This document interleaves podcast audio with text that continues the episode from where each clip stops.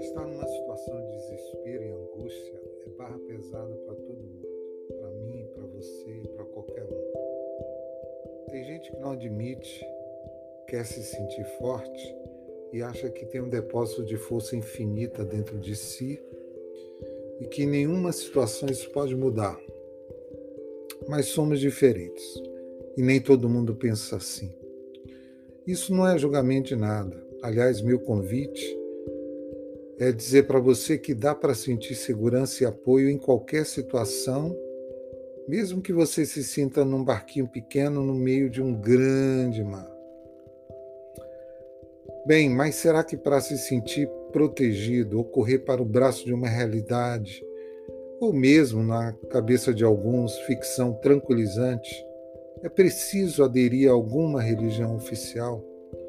Não é possível se sentir abrigado, aprendendo um pouco com livros sagrados, literaturas em geral, e aplicar princípios à vida, dando-nos segurança e esperança sem qualquer adesão oficial ou teórica.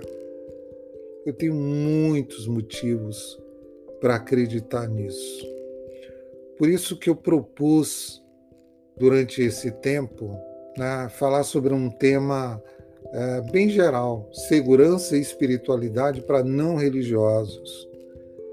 A ideia é que pode haver porto seguro no mar revolto para qualquer um. E hoje, especificamente, eu quero falar sobre quando o olhar define o rumo. Na minha última fala, eu citei um texto da Bíblia Sagrada dos Cristãos, Salmo cento e vinte e um, Salmo cento e vinte, Salmo vinte e dois na Bíblia de Jerusalém e outras Bíblias católicas, ou vinte e três nas protestantes. Nessa fala eu destaquei a confiança de que na vida a proteção não advém porque haverá alguém que nos suprirá de tudo que por acaso venha nos faltar. Mas a necessidade de que precisamos crer que mesmo numa situação assim, haverá segurança e amparo. Sei que para muitas pessoas esse é um exercício extremamente desconfortante, já que fomos, desde o berço, acostumados a reconhecer nomes. Numa sociedade extremamente religiosa como a nossa, isso é ainda muito mais sentido. Temos necessidade de dizer o nome do nosso protetor. Bem, mas nesse desafio que estou lançando nesse momento, que é um desafio agregador, essa questão pode ser resolvida por você em outro momento. Agora, eu quero lhe desafiar em outra direção. Saber que se sentir-se é, cuidado, socorrido, sem uma religião oficial, não é motivo de vergonha. Pelo contrário, é o reconhecimento de que você não precisa se sentir solitário e sem uma pedra de socorro, de amparo, nessa tão certa e incerta vida. Portanto, não há algum problema, na minha opinião, se você apelar para o Deus cristão quando se sentir inseguro ou insegura. Você não precisa de carteirinha para nada e nem tampouco, na busca por segurança, apresentar a Ele qualquer alvará que permita o habite. Ele te socorrerá.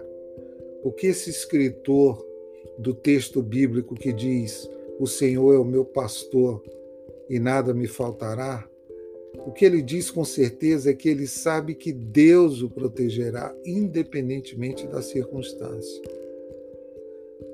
A questão é que nem todas as pessoas que se sentem inseguras ou que anseiam por proteção seguem na mesma direção. Numa perspectiva estritamente antropológica, eu disse isso no meu último post. Aliás, esse é o meu truque para não ir para a fogueira. Isso é normal.